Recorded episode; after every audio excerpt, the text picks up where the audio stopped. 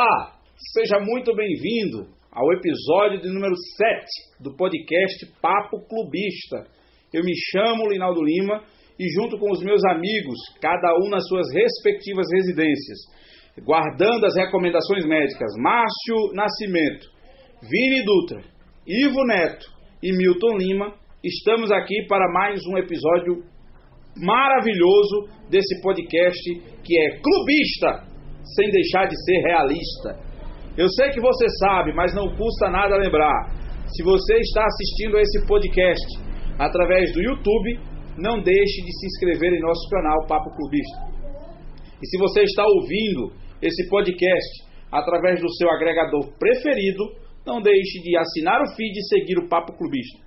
Hoje, enquanto a bola está parada em quase todo mundo, com exceção da Alemanha, aqui a bola rola, pelo menos nos próximos 60 minu minutos.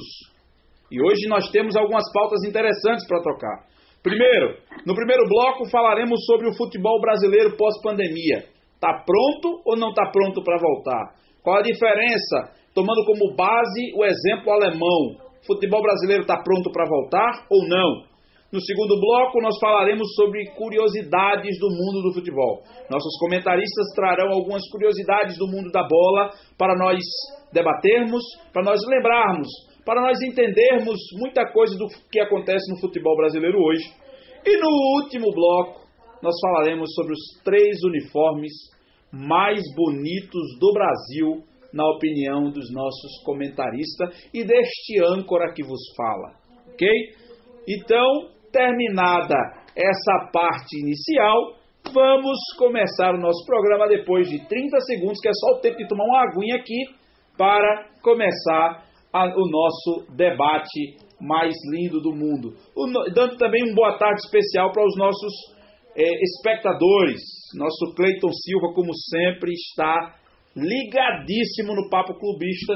Já mandou boa tarde, nós estamos mandando boa tarde todo especial para ele. Este espaço está destinado para você que quer associar a sua marca ao podcast Papo Clubista. Caso tenha interesse, você pode entrar em contato através do e-mail papoclubistaoficial@gmail.com ou através do telefone e WhatsApp DDD 81 99739 2728. Papo Clubista, um jeito completamente diferente de falar sobre futebol. Olá, meus, meus comentaristas lindos e maravilhosos. Podem abrir os microfones de vocês e eu já vou começar o programa com um negócio mais polêmico: futebol brasileiro pós-pandemia. Estamos já duas semanas vendo futebol na Alemanha, sem torcida, com uma série de protocolos, uma série de, de, de, de atributos, né, de protocolo testes é, uma série de coisas, mas a bola está rolando na Alemanha. Hoje, eu já, nós já recebemos notícias durante a transmissão do campeonato alemão pela Fox Sport que o futebol, a, a Liga Espanhola já está tendo, a, o, o governo espanhol já começa a admitir a volta do futebol e a Liga Espanhola está com a data prevista para 8 de junho retomar o campeonato. E o futebol brasileiro, meus amigos?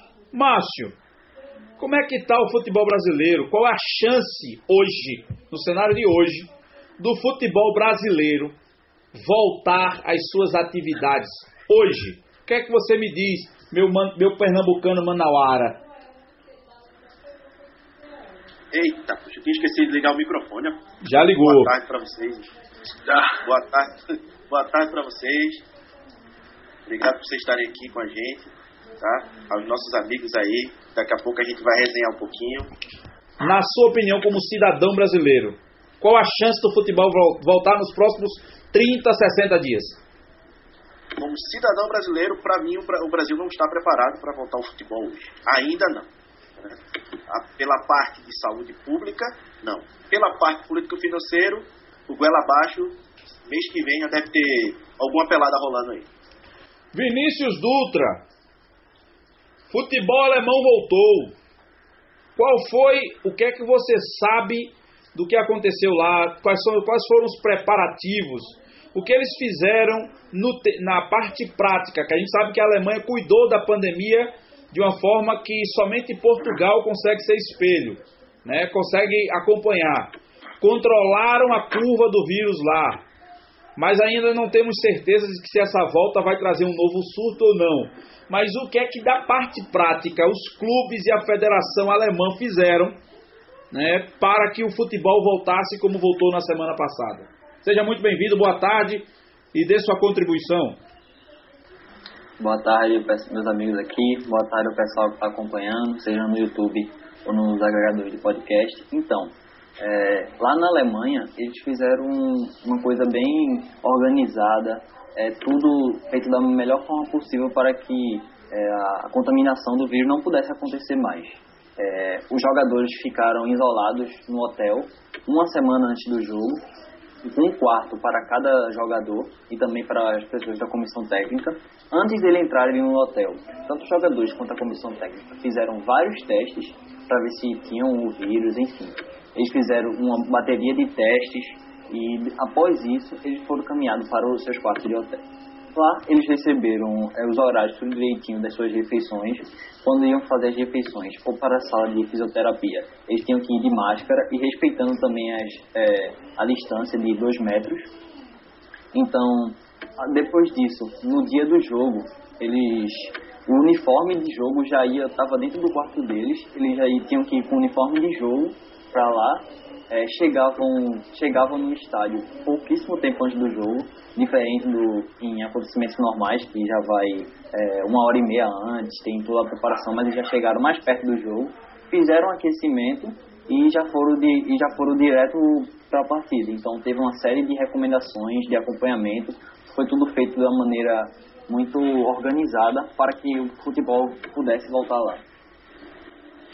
O Márcio, voltando para você, antes de chegar na, na, nos outros meus, depois, antes de passar a bola para Ivo e para Milton, e agora, depois da contribuição do Vinícius?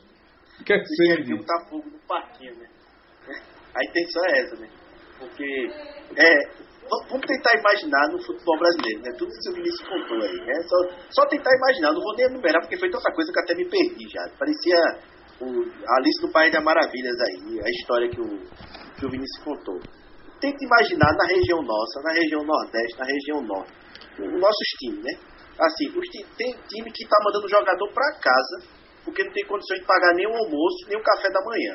Então, assim, eles vão lá, treinam, voltam para casa porque o time não tem dinheiro nem para pagar o almoço, o café da manhã. Aí você fica imaginando colocar os jogadores em hotel, é, comissão técnica, é, comida separada, máscara. Aí tu não tem máscara nem para a população, quanto vai para jogador. Então, assim, é, para mim ainda é impossível. E ainda tem outra questão, né? Fazer teste nessas pessoas todas. Teste, que teste, o pessoal tá morrendo aí na porta do hospital. Né? Pode ser que eles consigam pro jogador, mas assim, hoje, é, pela saúde pública, o futebol nacional não tem condições, até porque a, gente, a nossa realidade é totalmente diferente da Europa. Totalmente. Aí vão ficar falando que a economia não gira, que aquilo outro. Em relação à economia, tem que botar os times para jogar. E aí, bota os times para jogar de qualquer jeito aí. Vai morrer uns três ou quatro, depois morre um massagista. O jogador tem dinheiro para se cuidar, e assim vai indo. E, e aí os patrocinadores vão fazer suas propagandas, Itaú, é, Casa Bahia, que é isso que a Atlético quer, né?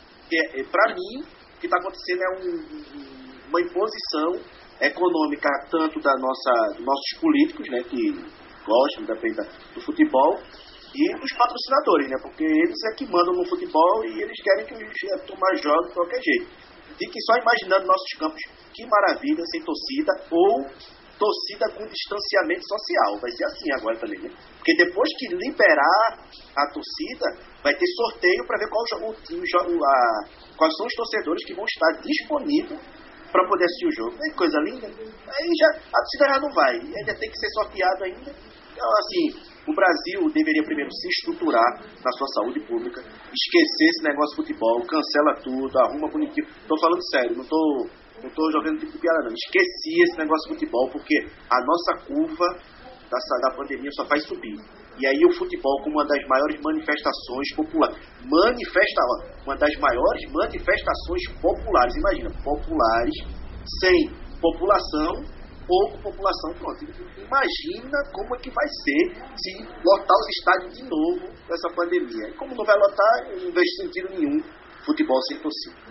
Ivo Pereira Neto, aproveitando esse gancho de Márcio, é, realidade, a Márcio falou sobre a questão de saúde pública, essa parte toda.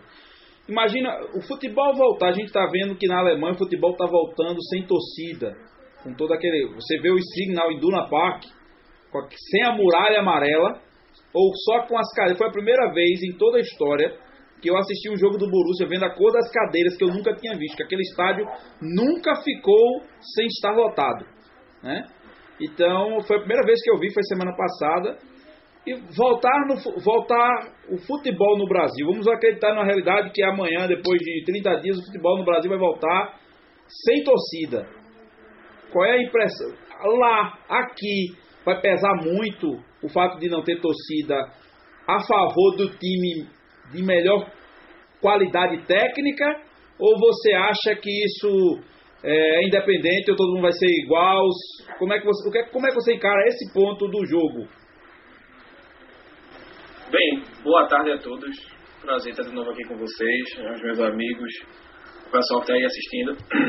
Primeiro que, assim, é, realmente eu achei bem estranho em alguns jogos do, do Campeonato Alemão, quando eu assisti, e ver aquele, aqueles estádios vazios, é bem, bem fora do comum, até porque eles têm o melhor público do mundo, né? São, são os torcedores que mais lotam os estádios no mundo, é o, é o, são os torcedores do clube, dos clubes alemães. E, cara, eu acho que, que sim, sim, vai influenciar muito. É, creio eu que lá na, na Europa, time bom, ele é time bom e ele sabe jogar em qualquer canto, entendeu? O que vale é a bola no pé e quem tem qualidade, até porque eles têm como se munir de grandes elencos e jogadores excepcionais, treinamentos, treinamentos incríveis.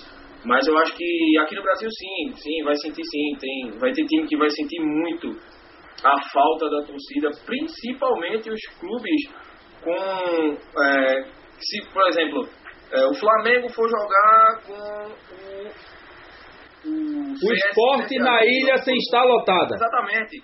Pronto, esse é um exemplo principal. O esporte na ilha sem estar lotada, com um clube lá do eixo que, quer ou não, vive e está em melhor fase e tem um elenco melhor, o esporte vai sofrer sim. É difícil, é difícil. A, a torcida no Brasil, ela é sim a, a, o 12 jogador, né? A gente sabe disso.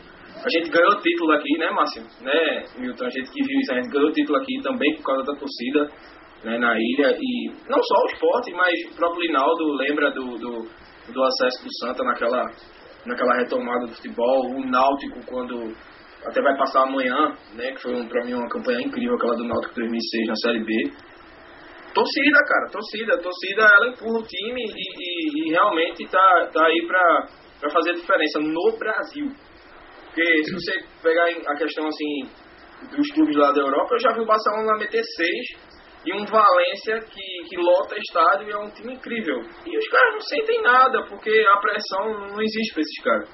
Né? O futebol na Europa, para resumir, o futebol na Europa é teatro. Infelizmente essa é a realidade de lá deles, né? Ainda bem. O Márcio levantou a mão. A gente... O Márcio levantou a mão e depois que o Márcio levantar, eu quero voltar para o Ivo, que eu tenho uma pergunta em cima dessa, na, dessa que ele falou. Fala, Márcio. É, já, justamente para ressaltar o que ele falou e que ele confirma, qual a real situação agora, bem recente, o Afogados de Gazeira ia ganhar no Atlético Mineiro sem torcida. Exato, é, fato. Pois é. é pois é. Aquilo ali ganhou o jogo, os caras jogadores do Atlético tocaram na bola e a galera não parava de vaiar, treinador, buzina ali no ouvido ali do, do, do pressão lá do Uruguai, pressão, pressão, exatamente. Porque a questão, a questão não é, não é um, a quantidade de torcedores em um estádio. O estádio pode ser grande, tem pouco torcedor, mas ele ser pequeno, ele lotado, aquilo faz diferença demais. É, Ivo, é, é. você, o, na sua opinião, a pressão pela volta no futebol aqui no Brasil é essa pressão é uma preocupação econômica, é uma pressão totalmente econômica, ou você acha que ainda tem, em quem quer que o futebol volte o mais rápido possível, tem uma preocupação também com a vida? Cara, a, a querer a volta. Querer, todo mundo aqui quer, eu acho. Né? Agora a gente está falando sentimentalmente. Mas quem realmente hoje briga pela volta do futebol é quem quer lucrar com isso, ganhar dinheiro. São as grandes empresas, como o Márcio falou, quem patrocina os campeonatos, né? Porque assim, no Brasil hoje a gente tem muito, muitos bancos envolvidos, né? Com, com clubes de futebol que geram receita, patrocinadores, direito de imagem, né? Tem tudo isso. E também uma questão que eu odeio falar, mas é verdade, questão política. Né? É uma questão política também. Muita gente que apoia certo lado quer a volta a todo custo. E é, a, a verdade é essa. Só quem vai lucrar com essa volta são as grandes empresas que patrocinam os campeonatos. Né? No, no Brasil, infelizmente, quem quer de fato que, que volte por amor e por, pelo prazer de assistir um jogo de futebol somos nós, torcedores e pessoas que estão é, fora desse meio né, é. desse meio econômico. É, muito bom. A sua, a sua resposta me dá o gancho para a pergunta que eu vou fazer para Milton, mas antes eu quero falar aqui o que os nossos amigos estão mandando no bate-papo. Por exemplo, Edivaldo pergunta: Ivo, cadê a camisa do maior do Nordeste? Você está com a camisa da, da do menor, do, menor do, do, do, de um tetra mundial, mas que. Cadê o. Né? É, Cleiton está corroborando com o Márcio e com quase todos aqui, né? Temos que esquecer o futebol este ano. A vida é muito mais importante, né? É... Jefferson Nascimento está preocupado porque perguntando onde é que está chovendo, porque ele está escutando som de chuva. Jefferson é na casa do âncora, está chovendo muito. E aí é na casa do âncora, onde, na casa do âncora onde está havendo a transmissão. Então esse som é daqui. Milton, Milton Lima, futebol está parado a discussão é se volta, se não volta, e em meio a tudo isso, os clubes estão também parados no uso de suas marcas e na monetização de suas marcas nas redes sociais.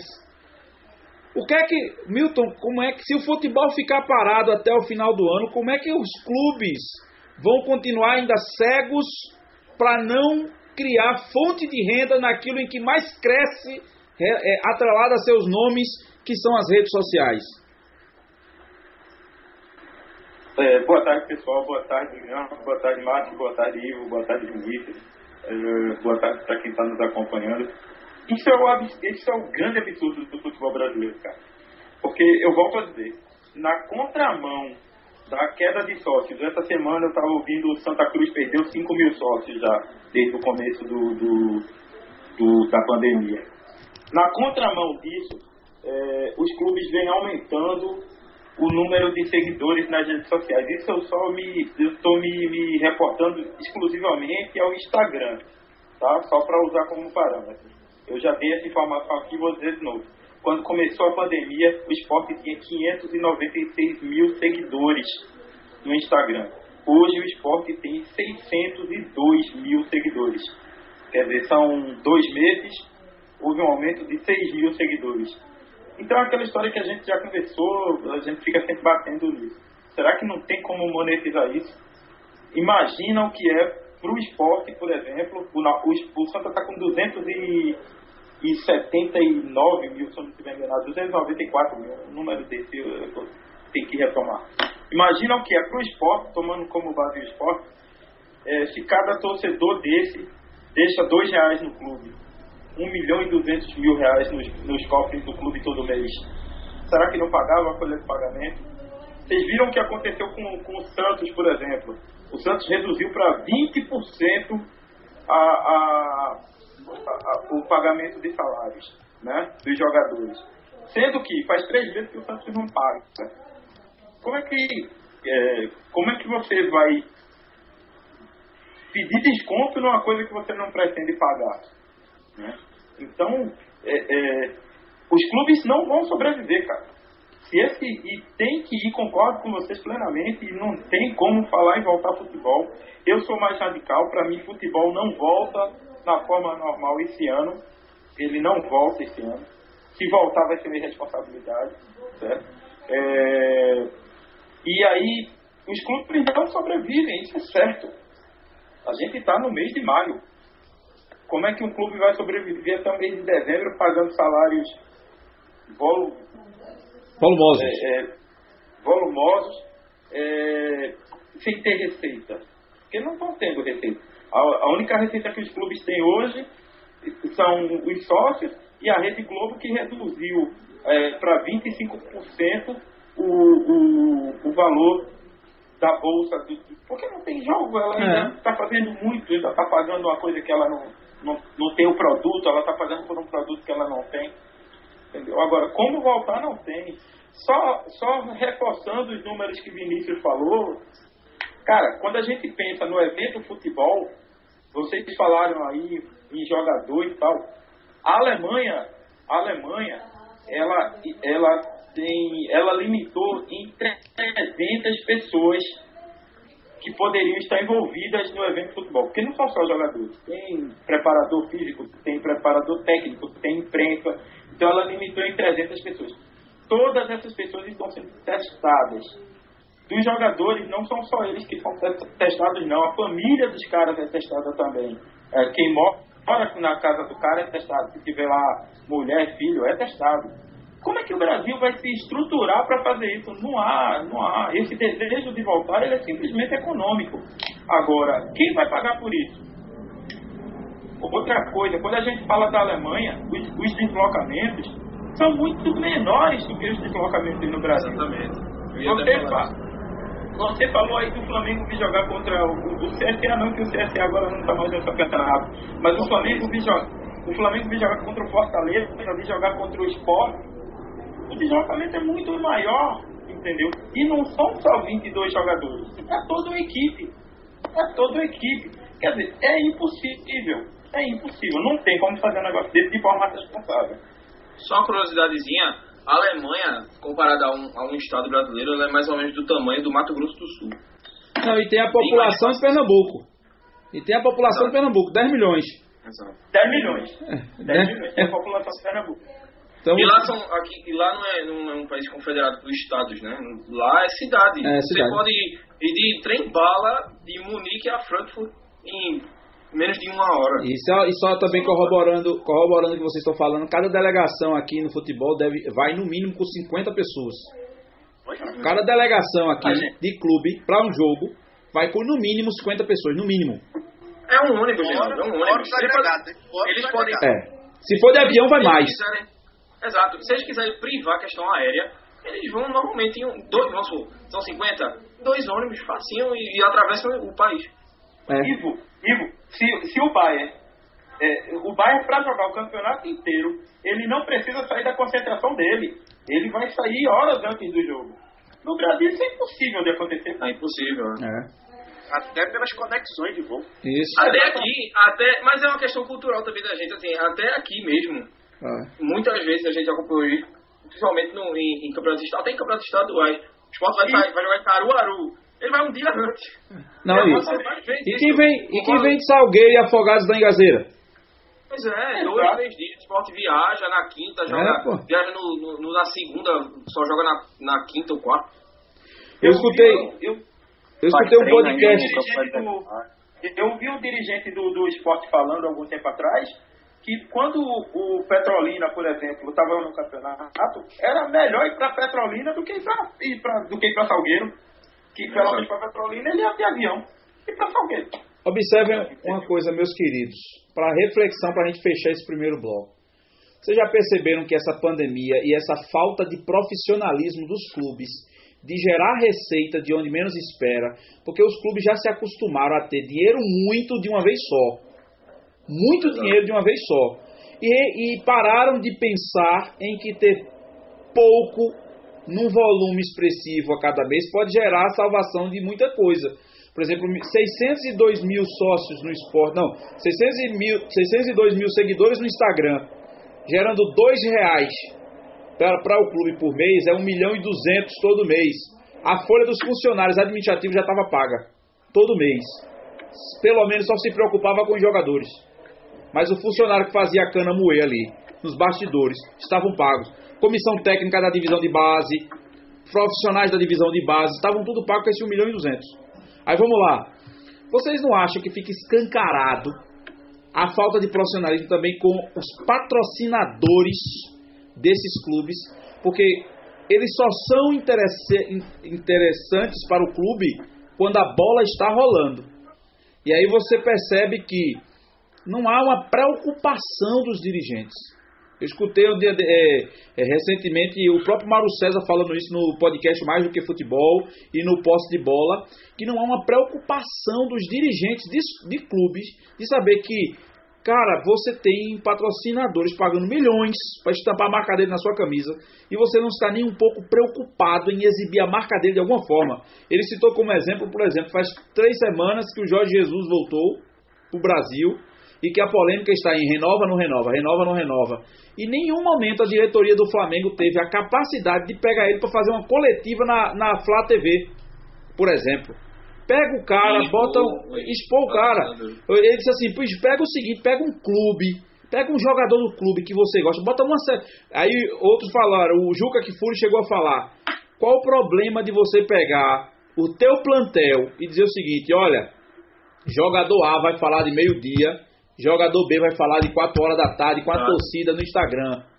E a gente vai fazer sorteio, vai fazer sorteio de camisa, quem votar mais tal coisa, vai fazer um quiz, qual o gol mais bonito dele, o que é que ele mais, qual foi o momento dele que você mais gostou, e aí quem mais interagir, você vai dar um prêmio, que é uma camisa que a gente vai entregar na casa dele, vai mandar pelos correios, fazer Faz live aí, pô. Faz lives, cara. Live, até porque, live. até porque, até porque jogador ele não tá de férias, né? Não está tá, de, é, tá sendo assim, pago. quem está sendo pago, né? Clubes que estão pagando, e o jogador ele é um funcionário do clube, então ele tem que arcar com isso mesmo. Fazer até uma live de 7 da manhã, cara. Vai lá e é. faz. Outra coisa, live, né? pega a rotina de um deles, a rotina de um deles treinando para exibir. Exibe um, num dia, cara. Pelo amor de Deus. O Milton levantou a mão. Minaldo, eu vi. É porque aí são palavras jogadas, tá? Todo mundo sabe que, por exemplo, o Santana Cantador é torcedor do esporte, certo? Qual a dificuldade de pegar um cara desse e, e ele fazer uma live dentro do Instagram do esporte, conteúdo exclusivo para os meus torcedores, entendeu? É, qual a dificuldade? Agora eu te pergunto, será que a gente consegue pensar nisso e esses caras não?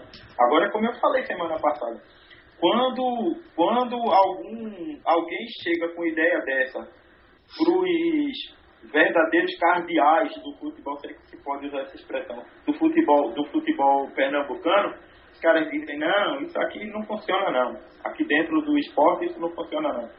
Você fala do, do retorno que é dado ao, aos patrocinadores. Vini, desculpa, mas eu vou pegar o gancho do Náutico.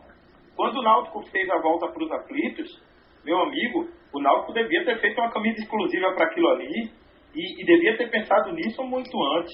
O Náutico quis fazer uma camisa exclusiva, mas não era com o, o, o fornecedor de padrão do Náutico. Oi, o cara, o cara vai lá, bota dinheiro na hora que a coisa tá ruim, na hora de, de, de se favorecer de alguma forma, de, de tirar um lucro, o cara é esquecido a camisa foi a camisa da marca própria no, na volta dos aflitos. Que nem tinha sido. Que nem existia ainda a marca própria. Ele quis fazer a marca própria para aquele evento. E o, e o fornecedor que passou um ano botando dinheiro dentro do clube, entendeu? Isso tá errado, tá errado demais, cara. Como é que pode um negócio desse? Pergunta boa que veio da do nosso internauta Cleiton Silva. Pra gente fechar o primeiro bloco. Se o futebol no Brasil não voltar este ano, na opinião de vocês, quantos clubes poderiam fechar as portas? Rapaz, assim, fechar as portas eu acho que é uma coisa bem, já bem mais radical. Mas é, é, é uma realidade que pode se viver sim, principalmente nos clubes de séries mais séries abaixo, né? B, clubes que brigam realmente para não cair numa B, Série C, clubes assim que estão num, num, patamar assim bem mais inferior, e os da A que estão atolados em dívidas, né? A, a, gente tem vários casos aí de vários clubes atolados em dívidas que estão na A, mas estão sem condição, exemplo é o nosso esporte, né? O Corinthians aí que está devendo até energia, Cruzeiro na B. O Cruzeiro que tá na B lá, passando esse perrengue todo, pra mim, pra mim, pra mim, é, é, é assim, se o Cruzeiro não arrumar uma forma de, de modificar essa situação, a, a, situação de valores é impagável, cara. Porque pra mim, 834 milhões, isso aí, assim, ultrapassa o absurdo do que um clube consegue pagar, ao meu ver hoje. E tá numa B e tá. E assim, beira a questão do bilhão, é, é, um, é um valor muito alto. Eu acho que o Cruzeiro é, hoje é o top 1 só dele mesmo pra, pra falir hoje no Brasil, no momento. Tá sujeito a rebaixamento, né? Exatamente. Isso já mesmo. vai perder mais 6 pontos, né? Vai é, com menos gol. Tem até quinta. Não, já perdeu 6, tem até já quinta. Pra perder mais 6. É, menos 2. Pois é. Milton, antes, para você fechar o bloco, o que é que você quer falar, Milton? É, com relação à pergunta que você fez, o futebol brasileiro, Reinaldo, ele é tão diferente que eu vou te dizer que o risco de clube fechando porta, ele é bem pequeno pelo seguinte, porque a maioria dos clubes brasileiros, e a maioria mesmo, porque a maioria são os que jogam Série C e D, eles já estão acostumados com esse negócio de só jogar um semestre. Isso é verdade. clube no Brasil tem clube no Brasil, como o Asa de Arapiraca, por exemplo, o Márcio pode falar disso melhor do que eu, que joga o primeiro semestre e o semestre fechado. Você que não, é, não é verdade? dos times do Norte, é? Mas, mas... É, é. É. é verdade. Não, mas você é verdade, é verdade. Não, isso é verdade. Os daqui, Ô, ô, Márcio, e, e vira o quê? Ei, a série, a, série vira clube, tipo Sesc, tipo Sesc, o cara aí almoçar e tomar A curiosidade daqui é que, assim, os times daqui, eles ganham o campeonato e são vice pra disputar do ano que vem, tá? Não do ano. Não é? Ah, e a, e a série? E a sede do clube? Não, sede não, tipo assim, é, é feito o Ivo falou. Pega o Sesc emprestado, o. SESI. É. Aqui o campo do SESI, tá? Aqui é isso mesmo. Um campo. Já teve final de campeonato amazonense no campo do SESI, tá? Que é um dos campos dos maiores que tem aqui. Agora não, depois que teve a Copa do Mundo. Aí de manhã, né? Pode ser a noite. De domingo. Vai passear com o passarinho. Ah, vou ali ver a final do Amazonas. Depois teve a Copa do Mundo, aí teve, mais, mais dois campos aqui né, para treinamento. Pronto, aí já tem mais dois aí do lado. Mas antes era só o SESI. Maravilha! Ah, só, só uma curiosidade, que eu vou falar rapidinho. É, houve um, uns boatos aí que eu e Márcio, a gente tava. Quando a gente fala dessa questão, surgiu que a gente menosprezava essas situações de alguns clubes. A gente não tá menosprezando, até, até porque menosprezar é uma coisa que bem forte. A gente tá falando de uma realidade. É a realidade do futebol. Não, mas é verdade. Tem clube. É, não, não é menosprezar. O ponto, é que Milton, o ponto que Milton levantou foi importantíssimo, porque realmente os clubes, quem mais sente com a parada são os maiores, que estão devendo muito, mas os pequenos, que é a maioria, já estão acostumados a jogar três meses. Tem clube que já está acostumado a jogar três meses e fechar a porta por nove você pode ter certeza que a falta de futebol ela é muito pior na Europa do que aqui. Nesse aspecto, ela é muito pior na Europa do que aqui. Imagina um Bayern de Munique sem jogar seis meses. É. Enquanto Por isso que eu defendo. O apagado de 10 gazela tira esse letra. É. Pois é. Por isso que eu defendo a questão. Sei que não é assunto, mas por isso que eu defendo, defendo a questão de mais divisões. Pô, faz divisão aí, bota esses times pra jogar. Vamos lá. A divisão muito bom. em todo o país. Muito bom, meus amigos, muito bom. A bola correu solta, fácil e com dois toques nesse primeiro bloco, hein? Fechamos o primeiro bloco com maestria. Vamos embora. Pausa de 30 segundos e voltamos na sequência. Este espaço está destinado para você que quer associar a sua marca ao podcast Papo Clubista. Caso tenha interesse, você pode entrar em contato através do e-mail papoclubista.oficial@gmail.com ou através do telefone e WhatsApp DDD 81 99739 2728.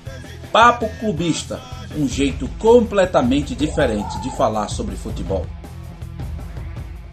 Voltamos para o segundo bloco do programa de hoje, que está de forma clássica. O time está jogando fácil em campo hoje e vamos, o segundo bloco, falar sobre curiosidades do mundo do futebol. Meus amigos trouxeram algumas coisas curiosas para compartilhar com os nossos ouvintes e espectadores E eu quero abrir esse, esse bloco chamando o nosso garoto prodígio, nosso Vini Dutra, né, torcedor do Clube Náutico Capibaribe, para me falar quais são as curiosidades do mundo do futebol que você traz hoje para nós, Vini Dutra. Bom, pessoal, alguns trouxeram algumas curiosidades de, da Europa, do Brasil. Eu todos os nossos times aqui de Pernambuco.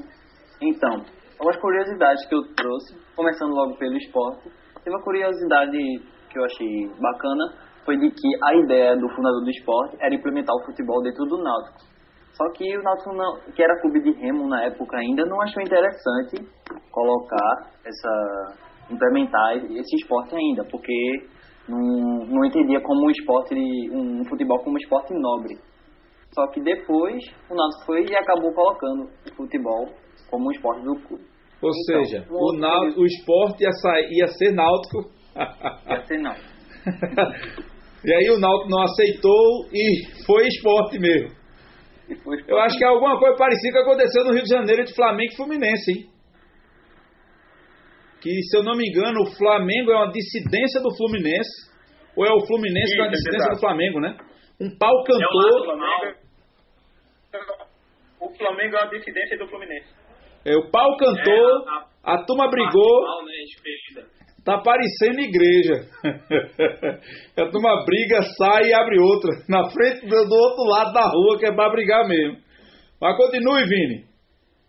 Bom, falando de novo do esporte, é, a Ilha do Retiro foi, foi o único estádio do Norte e Nordeste a sediar a Copa do Mundo de 1950.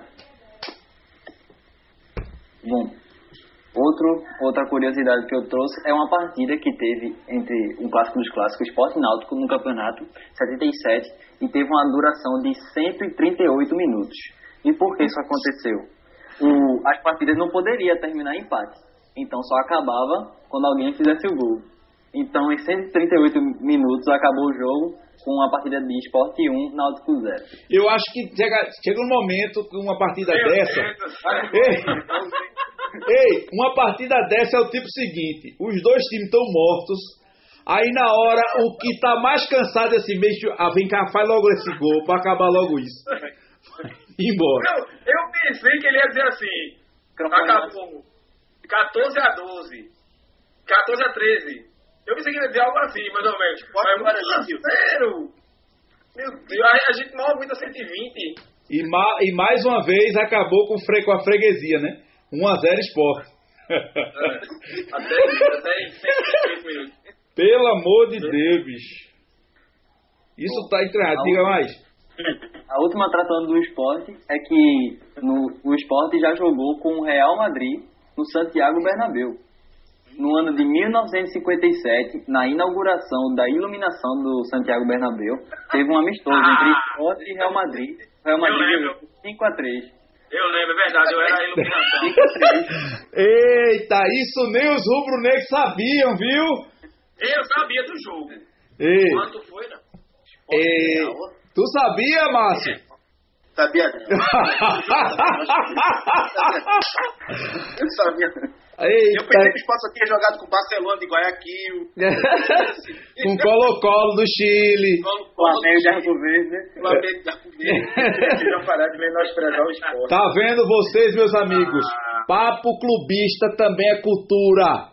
História de futebol que você sabe também. Vinícius não acabou, não. Ele falou os três do esporte. Então, com certeza, ele trouxe mais dos outros. Fala, Vinícius. O microfone é seu, já que você. A turma aqui fala demais, deixa você calado. Agora fale, Vinícius. Bom, agora eu vou falar do Náutico. Agora, eu acho que essa aqui agora que eu vou falar, todo mundo, todo mundo sabe, é que o gol mais rápido dos campeonatos brasileiros é do Náutico, marcado por Nivaldo, com 8 segundos na vitória com, por 3 a 2 em cima do Atlético Mineiro. Como foi esse gol? Tem dizendo? Eu assisti, eu, eu, eu, eu assisti esse jogo. Acho que ele chutou do meio de campo, né? Não, não, eu assisti não, esse não. jogo. Quê? Ele, ele tabelou, na verdade. Tabelou, velho. Saiu, tabelou e chutou tabelou, dele. Ah, ah, é, foi com o Baiano até. Isso aí foi. Segundos, mas foi... 8 segundos. Não foi 8 não, foi 7. Foi por aí, 8 segundos, 7 e foi muito rápido. Ele tabelou, driblou um, chutou, a bola entrou. É, ainda ninguém bateu esse gol, não. Na rapidez, ninguém bateu ainda não. Todo mundo, e quando tem um gol rápido no Campeonato Brasileiro, tu faz referência O assim. segundo mais veloz, O quê? o segundo, o segundo mais rápido foi em 13 segundos, meu. Pra você ver. Tem mais, Vinícius? Tem sim. O, outra do Náutico é que o goleiro hum, é, do Náutico Neneca, em- entre agosto e novembro de 74, tem o segundo lugar no mundo dos goleiros que passou mais tempo sem levar gol. Ele passou 1.636 minutos sem levar o gol pela equipe do Náutico. Tu sabes quem é o primeiro, mano? Primeiro, eu vou ver se eu consigo assim. Eu acho que eu tenho ele aqui. É o goleiro do Vasco, Mazarop. Mazarop, imagina. Aí, tá vendo tu? Tá pensando que só aquele. Mazarop. aquele era goleiro, né? Você tá pensando que é só o filme de Chaplin? Comediante, não? Tu sabe pensando que é só o filme de Chaplin que tem Mazarop, é? tá pensando que é só Chaplin? Vamos lá. Tem do Santa Cruz aí, Vinícius? Tem sim. O Santa Cruz foi o primeiro clube do Brasil a vencer a seleção brasileira no amistoso em 1934. 3 a 2. É, mas tá pensando o quê, rapaz? Tá pensando o quê? Tu pega o Real Madrid, no amistoso apanha. Tu bota o jogo da Campeonato 1950 e eu boto a seleção brasileira, pô. Vai, diga aí. Já dou por vista a Na safra. né? seleção de 34, o atacante era um mineiro que trabalhava. Ei, ei, eu dou por vista a safra do Brasil nesse ano, hein? Ah, e, né, e eu também valorizo a safra do Santa Cruz, que o Santa Cruz conseguia no Nordeste montar alguns times emblemáticos. Não ganhava muita coisa, feita a seleção de 82, mas montava alguns times que eram absurdos. Mas assim como a seleção de 82 jogava bonito e não ganhava, né? Eu dá um exemplo aí, Reinaldo. Hã? Um exemplo aí desses times absurdos que Santa montou. O Balão, time, o né? time de Givanildo, Santa. Ei, calma, o Santa Cruz de 82 a 85. O time de Givanildo. Não, não, então o Santa Cruz de 82 até 85, que tinha Mancu, que tinha Mancuso, ó, que tinha, que tinha Givanildo, o time de Luiz Neto, o time de Fernando, o time de 93 que aqui quase perde pro Náutico aquela final. Pra você ter ideia que quem fez o gol foi o atleta que menos recurso técnico tinha no apagar das luzes. Então, Santa- aquele time de, 2000, de 2016 até encontrar o esporte era imbatível. aquele time de 2016 até encontrar o esporte era imbatível. Depois acabou-se. Ah, pô, pô, de uma. Mas diga, diga aí, diga aí, Vinícius. Bom, mais uma curiosidade é que tem a maior goleada dos clássicos das multidões. Santa Cruz, Ah, 7, aí. Sport 0. E viu?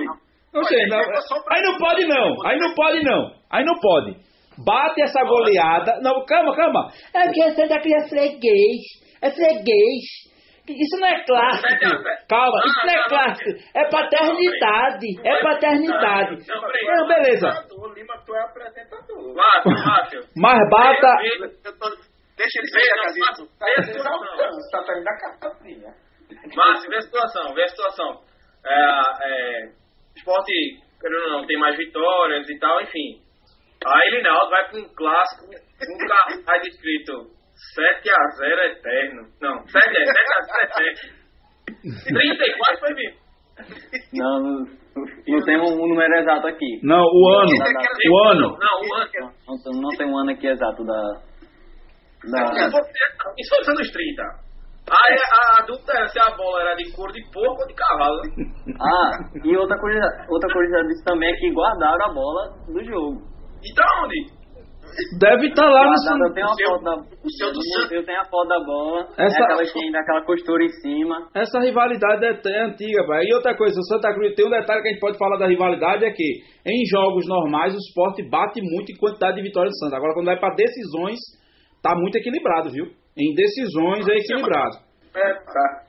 Mas vamos lá. É equilibrado. O Sport tem 40, o Sport tem 41 títulos, o Santa tem 20. Tem uma É, outra tá bem que Vitórias em decisões. O esporte não só... Vitórias em decisões. Ei, o Dois- esporte não foi campeão em cima do Santa só não, filho. Eu entendi, eu entendi, eu entendi. Pelo amor de Deus. O esporte foi campeão em campeonatos que nem decisão tinha. Ganhou três turnos, levou o título, acabou. Nem final teve. Pelo amor de Deus. Vamos lá, Não, Vinícius. se for fazer campeonato de ponto corrida, o esporte vai ganhar todo. Vamos lá, Vini. Esse ano não, hein? Esse ano a gente cai. Esse ano tá pra não cair.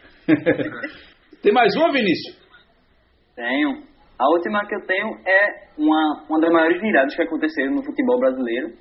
Só faz pouco tempo, né? 1915, os Santa Cruz e América perdiam de Qual 5 América? a 1.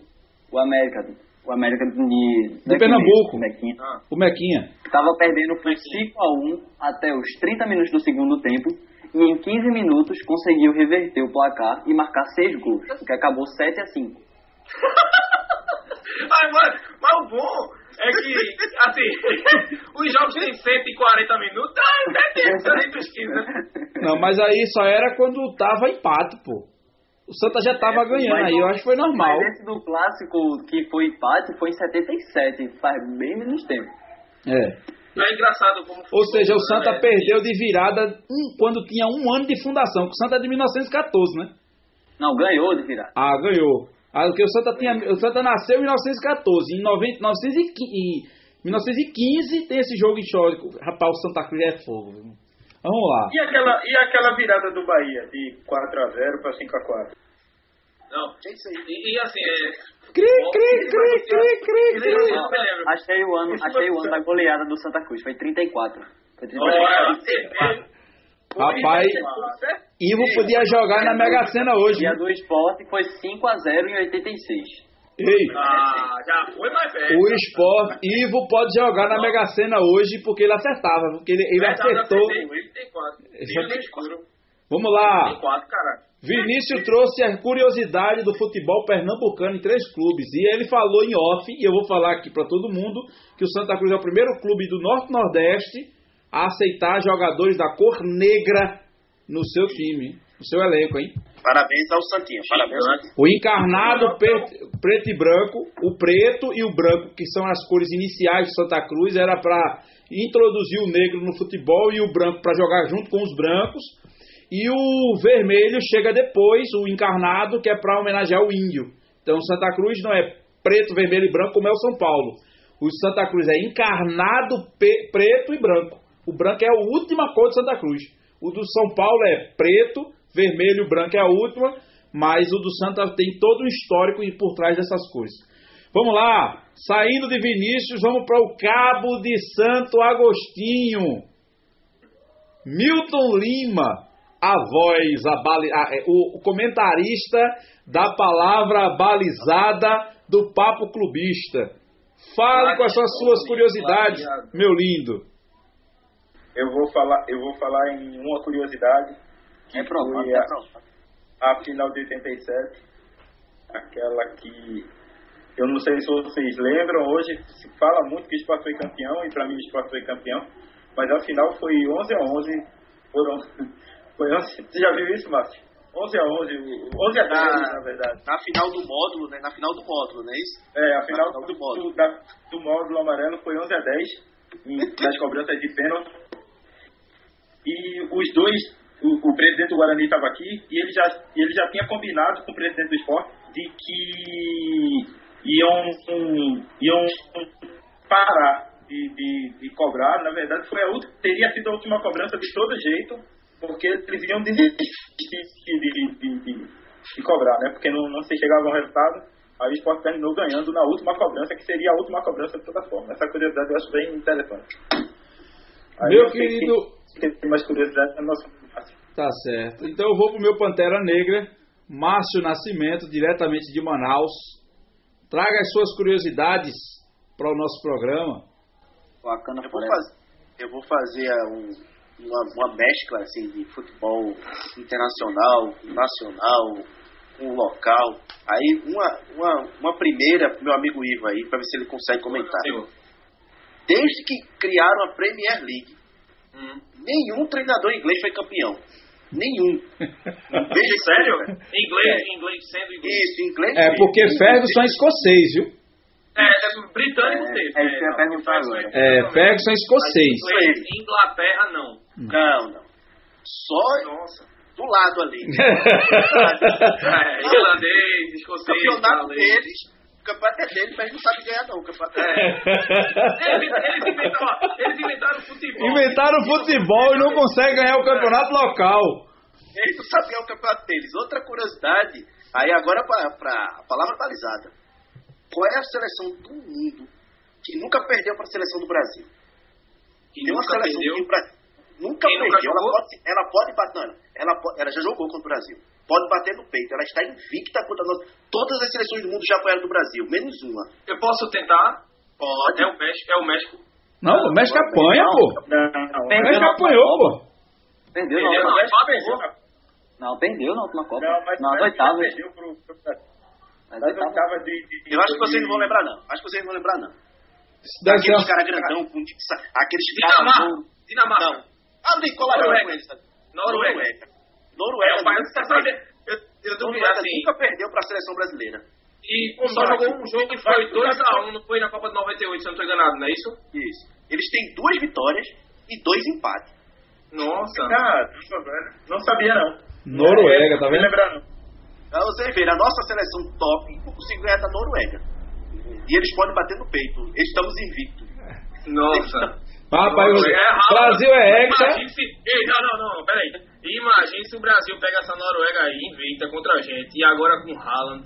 Meu amigo. Ei, ei. Aí você diz assim, Brasil é hexa, mas não ganhou da gente. O cara diz, né? É. Ele pode ser o que for, mas deixa... Em 98 ganhou. Em 98 ganhou aquele jogo por causa de bebedeira da seleção brasileira, que já estava classificada. Enfrentou a, a, a Noruega lá no terceiro jogo. Terceiro jogo de Copa do Mundo para time que está classificado é igual a treino com torcida, né? Todo mundo sabe disso. É, Aí, treino, um. é teste para as oitavas. É, teste para oitava. Ah, eu tenho uma curiosidade rapidinho, Rinaldo. Isso é interessante, porque não estão Eu não tenho grosseria, não. Por que você não guarda sua curiosidade para falar depois de março? Não é, garoto? É. Ele vai esquecer. Ele vai esquecer. Não é porque eu vi aqui, mas tudo bem. Pode continuar, Márcio. Vai, Márcio.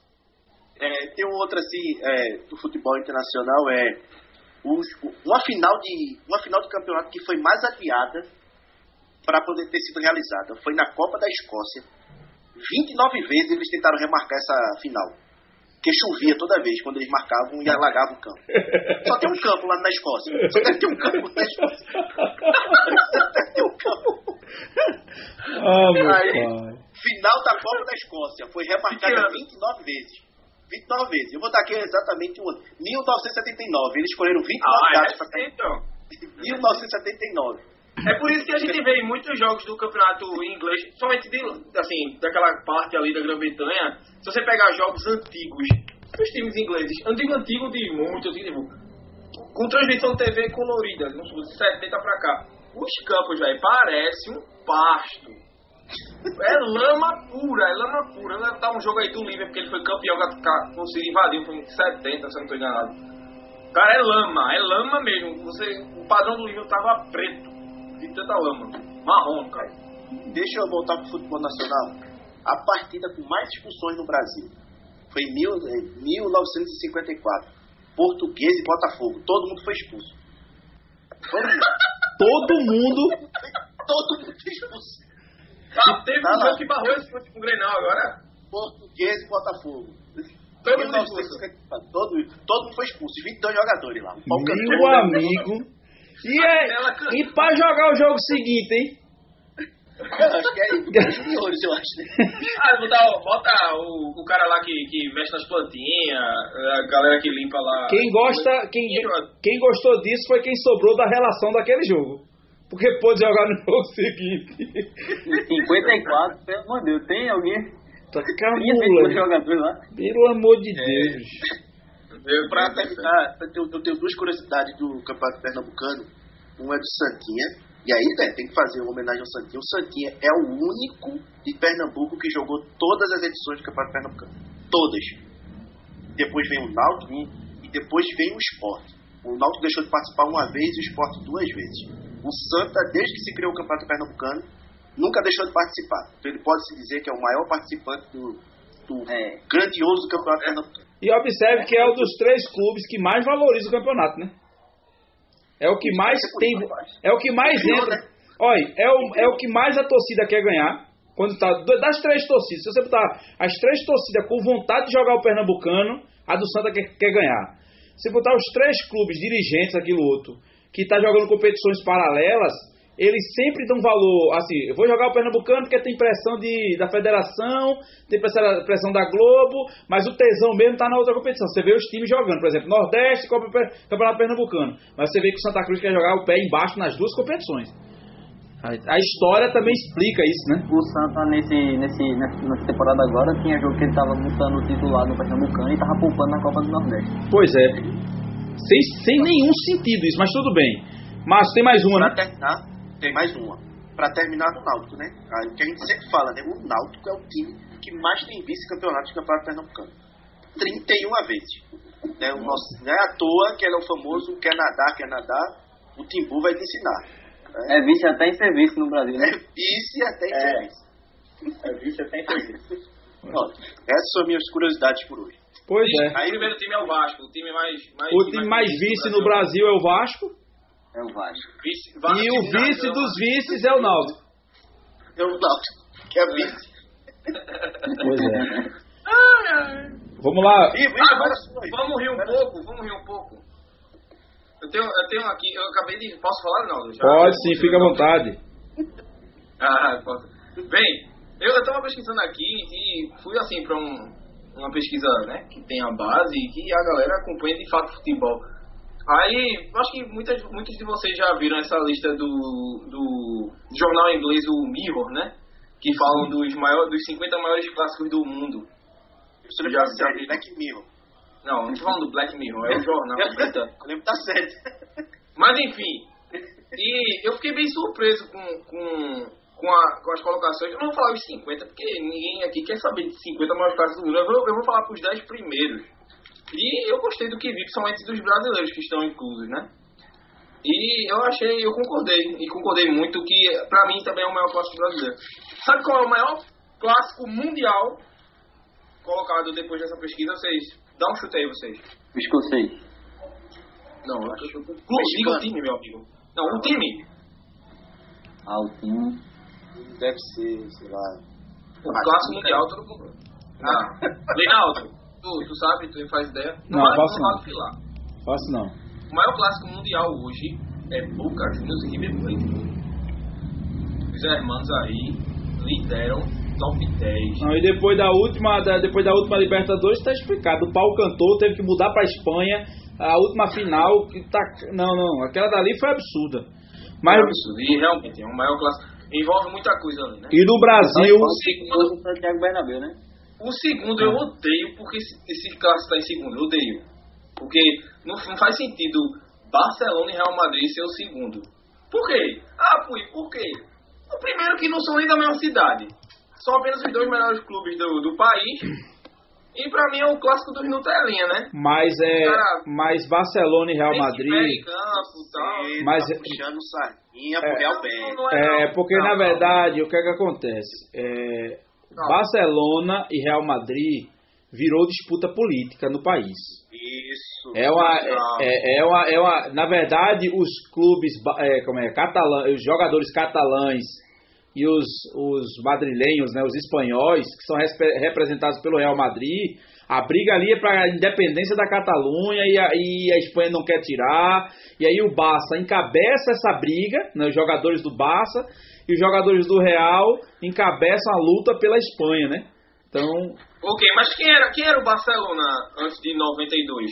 então, é, você Claro, teve tem que ser, é, mas enfim. Tudo bem, mas tudo bem, tudo bem. Hoje é um grande jogo, realmente, até porque quem joga lá, né? é, Mas vamos lá. virou até clássico de O PlayStation, pô. É, clássico de Playstation, exatamente. O terceiro, pra mim, é um dos maiores gigantes mesmo, realmente, que envolve política, religião, que é o clássico de Glasgow. É Cel Glasgow Celtic e Glasgow Rangers. É os evangélicos contra os católicos. É, Exatamente. O pau come. É guerra, é tudo. Ah, Os caras, os caras cantam em estádios, nos estádios, as músicas que se cantavam nas guerras, cara. Sério. Aí o quarto eu não entendi. O quarto eu não entendi. É, alguém aqui acompanha o campeonato egípcio? Não. O quarto é Al-Ali, do Egito. Onde isso? Onde isso? Al-Ali, o Al-Ali do Egito. É, é marca de E. Zamalek, do Egito. É o quarto maior clássico do mundo. Remédio, é nome de remédio. Qual é o clássico brasileiro melhor ranqueado aí? É o nono, que é... Grenal. É o Grenal, o Grenal, o maior O clássico. Grenal é. Grenal. É o Grenal. Com certeza. Aí vem o quinto, rapidinho, só pra terminar. O, o Fenerbahçe e o Galatasaray também, é, no mesmo top assim do Aí é briga. A- Aí perde, que é, é o lado, não, é o lado muçulmano da Turquia com o lado é, oriental, que é aquela parte é, ortodoxa, né? Ali da, da Turquia. Aí o sexto é Nacional, Nacional e Penharol. Nacional e Penharol, o sexto. Grande clássico do Uruguai também. Quem Mas não tem Nacional e Penharol mesmo, né? Enfim. quem, quem usa mais maconha, alguma coisa assim.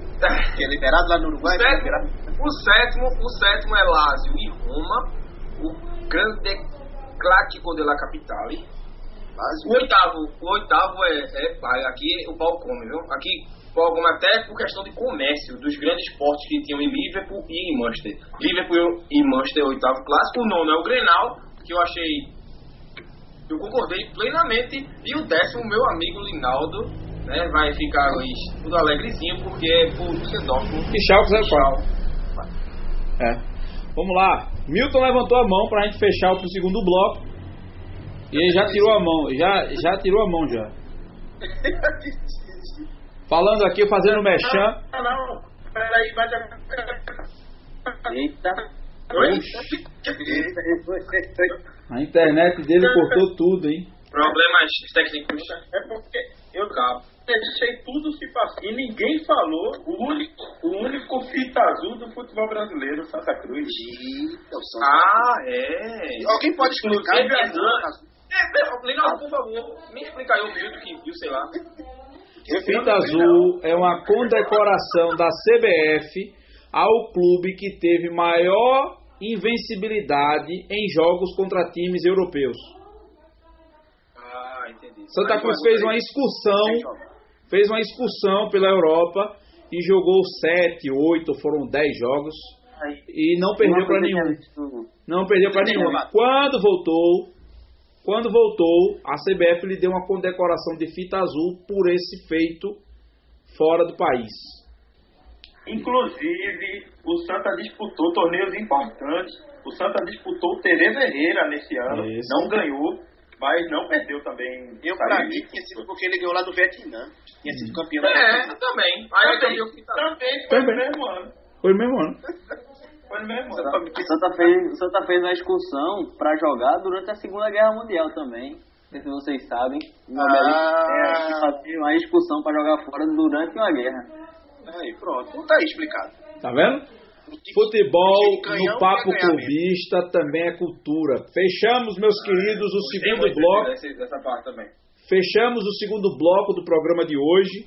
Vamos dar uma pausa de 30 segundos e voltarmos para o terceiro e último bloco do programa, dizendo a você que não deixe de seguir o Papo Clubista no seu agregador de podcast preferido e não deixe de se inscrever em nosso canal no YouTube, deixando seus comentários e ativando o sininho das notificações.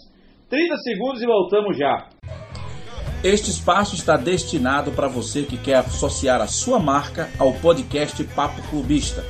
Caso tenha interesse, você pode entrar em contato através do e-mail papoclubista.oficial@gmail.com ou através do telefone e WhatsApp DDD 81 99739 2728.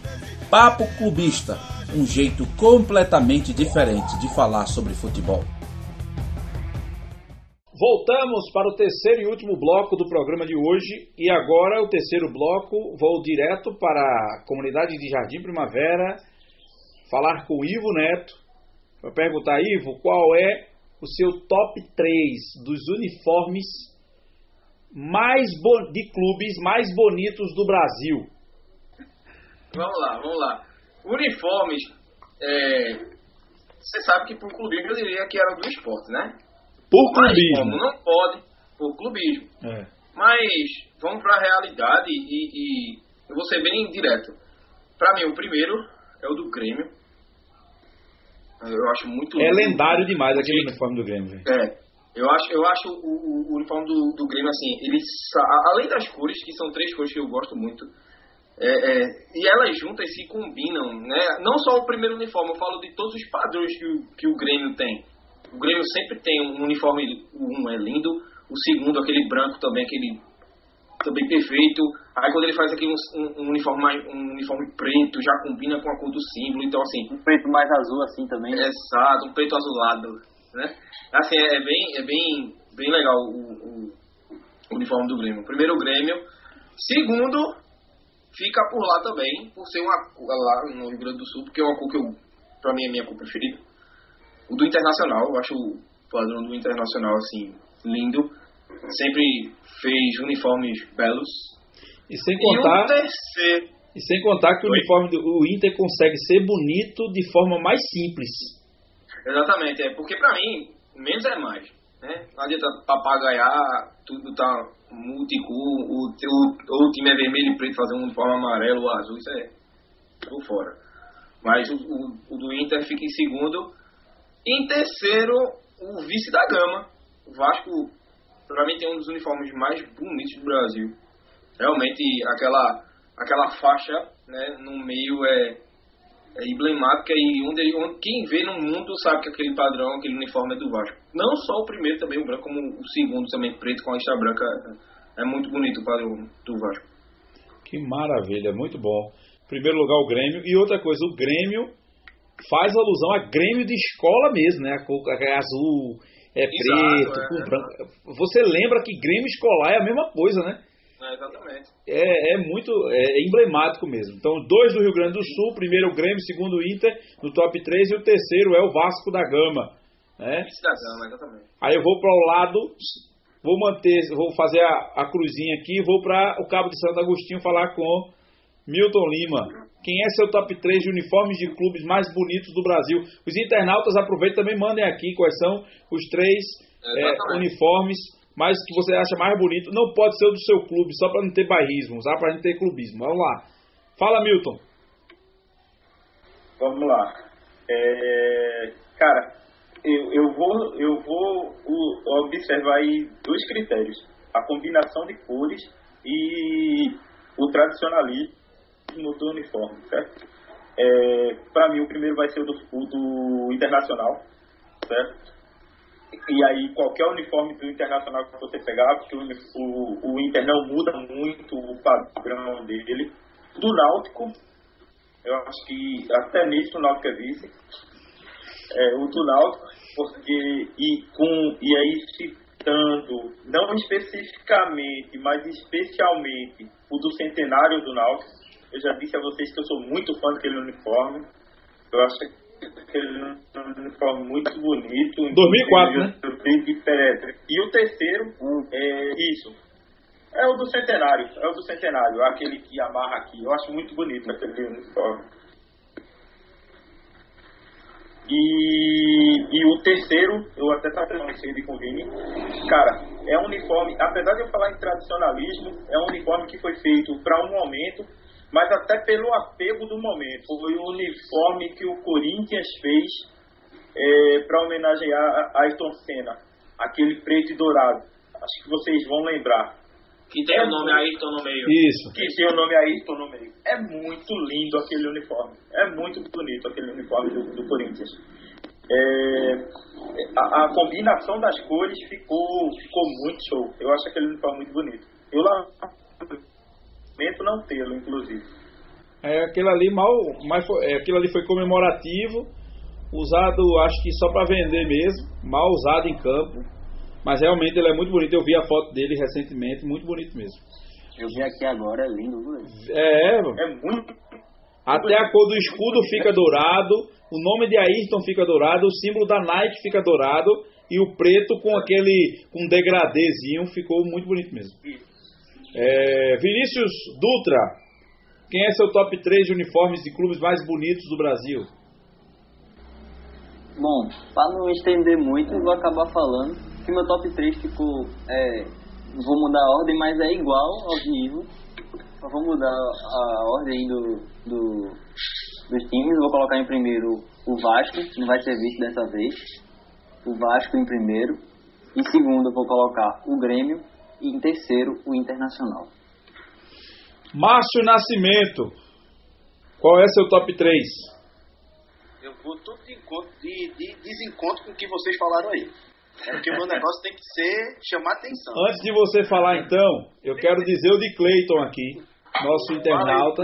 Cleiton colocou Grêmio, Cruzeiro e Inter. Bem, Cruzeiro também é muito bonito. Cruzeiro é bonito. É Olha aqui, aí, olha aí aqui, aparecendo alguém consciente aí. Ei, o, o azulão do Cruzeiro é bonitão mesmo. viu? É, bonito. E, Era- e o, o que é, o que fica top também é o fato de não ser o escudo de fato, né? É, É só o Cruzeiro do Sul no peito, é, é É. muito bonito. Era é, justamente o meu top, o primeiro, é o Cruzeiro, o Celeste. Todo, é irreconhecível, todo mundo sabe. Todo mundo sabe, falou Celeste, Cruzeiro, passou andando com a camisa azul, ninguém vai lembrar que é Itália não. Vai pensar logo que é o Cruzeiro. Ah, É, é o Cruzeiro. essa aqui E não, aí, hein? E pesado. aí, saído dos meus amigos aí que parece que gostam de pouco tom, gostam de uma coisa mais apática, eu gostava muito quando a gente conseguia ver o padrão da portuguesa. A portuguesa, aquele verde, aquele da Vermelho. lusa, e, lusa, verde, verde, branco e vermelho. verde e branco da lusa. E pra fechar no nosso Nordeste, outro, tipo lá, bandeirinha de São João, é o Sampaio Correia, pô. Ali me agrada o velho. O Sampaio! ele mexeu nas cores mesmo. Isso é clubismo, viu? Não, Isso é clubismo. Eu, eu, eu, eu acho tão bonitinho aquele padrão. E vocês, antes de Rinaldo, antes de Rinaldo dizer o dele, se vocês tiverem a oportunidade, assim, só pra vocês rirem um pouco, vocês colocarem aí no Google, uniforme feio do Brasiliense, pra mim foi o mais feio até agora. O Brasiliense fez um uniforme tão feio que eu tava vendo aqui agora, meu amigo, que coisa horrível. não, se for fazer, se for fazer, fazer, a gente vai ver time que tinha estrela, time, e um monte de coisa aí, né? mas Né? Ser Deixa, uniforme. deixa. Aí. Deixa eu fazer Bota aí. um parênteses. É um Você, azul, na hora que é um eu azul, vou umas caveiras, é muito feio, cara. Na hora que os meninos falam do uniforme do Vasco, o, o opa, Foi? Tá cortando. repeat, please. o Vasco é exatamente igual, a não ser pelo brasão, ao da Ponte Preta. Não, mas a O Ponte Preta já é um do plágio. Vasco é exatamente igual. Mas A aí, Ponte Preta já é um plágio do Vasco. a, a portuguesa é o primeiro clube do Não, Brasil, pô. A Ponte Preta é primeiro. o clube mais antigo do É o mais Brasil. antigo do Brasil, pô. A Ah, é? Ponte é o clube mais É. antigo do Brasil. Ah, então A Ponte veio primeiro que o do Vasco. O Santa veio primeiro que o, o Santa veio primeiro que o São Paulo, mas copiou o símbolo do São Paulo. Final de tu passava sem essa. Ó, vamos lá. Aí tem que ver, tem que ver a cor do, tem que ver em quando fizeram os uniformes para saber se são iguais mesmo, porque a Ponte chegou primeiro, mas pode ter copiado o uniforme do Vasco lá na frente. Aí tem que ver isso depois. Rapaz, eu não vou fazer assim, meu ranking tá muito alinhado com o de vocês. O uniforme da Ponte é mais antigo. É mais antigo, né? É, o, meu, o meu top 3 de uniformes, ele tá muito alinhado do que vocês estão falando aí. Eu acho que, é, com exceção de Márcio, né, que eu não... Eu não que eu de Márcio aí, pelo amor de Deus, Márcio gosta de arco-íris, pelo amor de Deus. Porque quando eu fui lá em, quando eu fui em São Luís do Maranhão que assisti o jogo do Sampaio, rapaz, pra mim é muita cor, poxa. Você vê lá, até o massagista é aquele negócio regueiro mesmo. O massagista corre com aquele negócio tudo. Rapaz, olha, é muita cor, muita cor mesmo. E assim, Até ele mais simples, ele ainda é estranho. É. Sem tanta. Assim, É. com, as, com as listas menores, assim, maiores, na verdade, que ocupa menos. E espaço. branco fica mais bonito. É, rapaz. Rapaz, assim, eu eu não consigo botar um top 3, mas é muito complicado pra mim, porque eu acho do Cruzeiro muito bonito, eu acho do o do Inter muito bonito, eu acho do Náutico bonito. Dos três clubes da capital pra mim, o Náutico é o que tem melhor escudo e tem melhor padrão. Eu acho que é o que mais é o que melhor Esse tem. É, aquele Esse codivinho, aquele codivinho que ele fez agora no começo do ano. E o escudo pra mim mais bonito dele é o primeiro, é o da, da fundação, aquele que tem um remo. O primeiro escudo é É o primeiro né? escudo do Náutico é a coisa mais linda do mundo, mas é, Jeff, é, Finho, Jefferson Nascimento coloca Cruzeiro, América Mineiro e Grêmio. É bonito. O do América Mineiro é muito bonito também. Mas observe, e todo mundo, olha, Grêmio, é indiscutível. Para mim, é, uniforme bonito é aquele que você consegue ver na rua e dizer, isso é do ele de costas, você sabe, aquilo ali é do, do clube É, tal. é do Grêmio. O do Cruzeiro você consegue fazer isso. O do Inter você briga porque você sabe se é Inter, se é Náutico, né? Então você de costas, dependendo do padrão, você não sabe se é Inter, se é Náutico. Mas o do Grêmio é inconfundível, o do Cruzeiro é inconfundível. Esse do América Mineiro, você vê aquele Tzinho, você consegue ver que é diferente mesmo, né? Mas assim, eu não consigo montar não. Só consigo dizer que vocês deram um show nesse top 3 de vocês, cada um na sua. E o pior que cada um segue o seu estilo. Márcio é desse jeito mesmo. Aquela monte de cor, arco-íris, multicor, é esse negócio de, de Márcio mesmo. Acho- Ele dava aula com uma calça assim. no dia que eu for para no dia que eu for para quando a pandemia acabar e no dia que eu for para São Luís do Maranhão, me lembrem, eu vou trazer uma camisa do Sampaio de presente para Márcio. Aí, Márcio. Olha, eu- só para nível de curiosidade de vocês, né, que, falam, que falaram do Ponto Preto, tem uma pesquisa no Globoesporte.com pelos estrangeiros que diziam quais os uniformes mais bonitos do Brasil, tá? E a Ponte Preta tá no, é, se eu não me engano, é segundo colocado lá como um dos mais bonitos, tá? E lá nesse, lá nesse bolo lá tem o do, do Náutico também, que eles escolheram também como um dos mais bonitos. Eu não sei porque eles escolheram do Santos, né? Do Santos. Ah, é do Pelé, né? Pelé. O Santos, é, o Santos para eles é o terceiro, o terceiro. Aí eu entendi até, mas o da Ponte combina muito com o que vocês falaram, que é o do Vasco, que eles se parecem muito. E tem lá o Inter, Cruzeiro, sempre estão entre os cinco primeiros. E depois aparece o Náutico que tá por ali, não fica muito longe não. tá? Pois é. Conversa tá é muito normal, boa. assim, rapidinho, é normal clubes que tem uma cor popular, tipo o, o rubro-negro, o, o, o- Tudo bem que o Vasco é uma cor popular de, de clube. de Alvinegro. Mas assim, o rubro, é, alvinegro, exato. O, o, o rubro-negro, é, o, o azul e branco, Tricolor, o o tricolor. tricolor, eles são realmente que têm essa facilidade.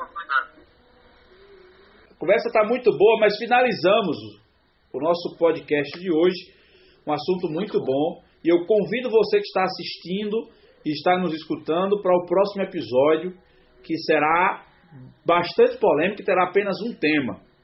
Falaremos sobre racismo e preconceito no futebol. Traremos como convidado o. o um- um traremos um convidado chamado Romualdo Cartacho, que é formado em História, é, conhece muito de futebol, do futebol pernambucano, tem uma visão bem ideológica sobre isso, fala muito sobre preconceito, e nós vamos falar muito sobre preconceito de cor dentro de clube, de orientação sexual, de racismo no futebol. Né? Ivo e Vini vão trazer as cenas e os episódios mais marcantes, emblemáticos para a gente colocar em cena aqui. Traremos um convidado e sabatinaremos ele com perguntas, com comentários. Tema único: racismo e preconceito no futebol. Não perca no próximo sábado. Né? E agradecemos a todos que participaram hoje. Foi um, um programa delicioso de fazer. E que. Deus abençoe cada um de vocês. O sábado continua, meus amigos. A bola termina de rolar aqui. Vamos nos preparar para o próximo programa. Obrigado a todos vocês e até o próximo episódio. Até o episódio Live da 8, Marília, hein? Live da Marília agora. Hoje, hoje é Marília. Live da Sim, Marília. É. Já é live dele. Hoje, hoje não tem despedida de novo, né, bicho? Agora só quem se despede é o apresentador. Verdade. Mas beleza, pessoal. Com direito a, a tchauzinho de vocês. Tá bom, gente. Tchauzinho. Tchau. Tá bom, tchau. Tchau.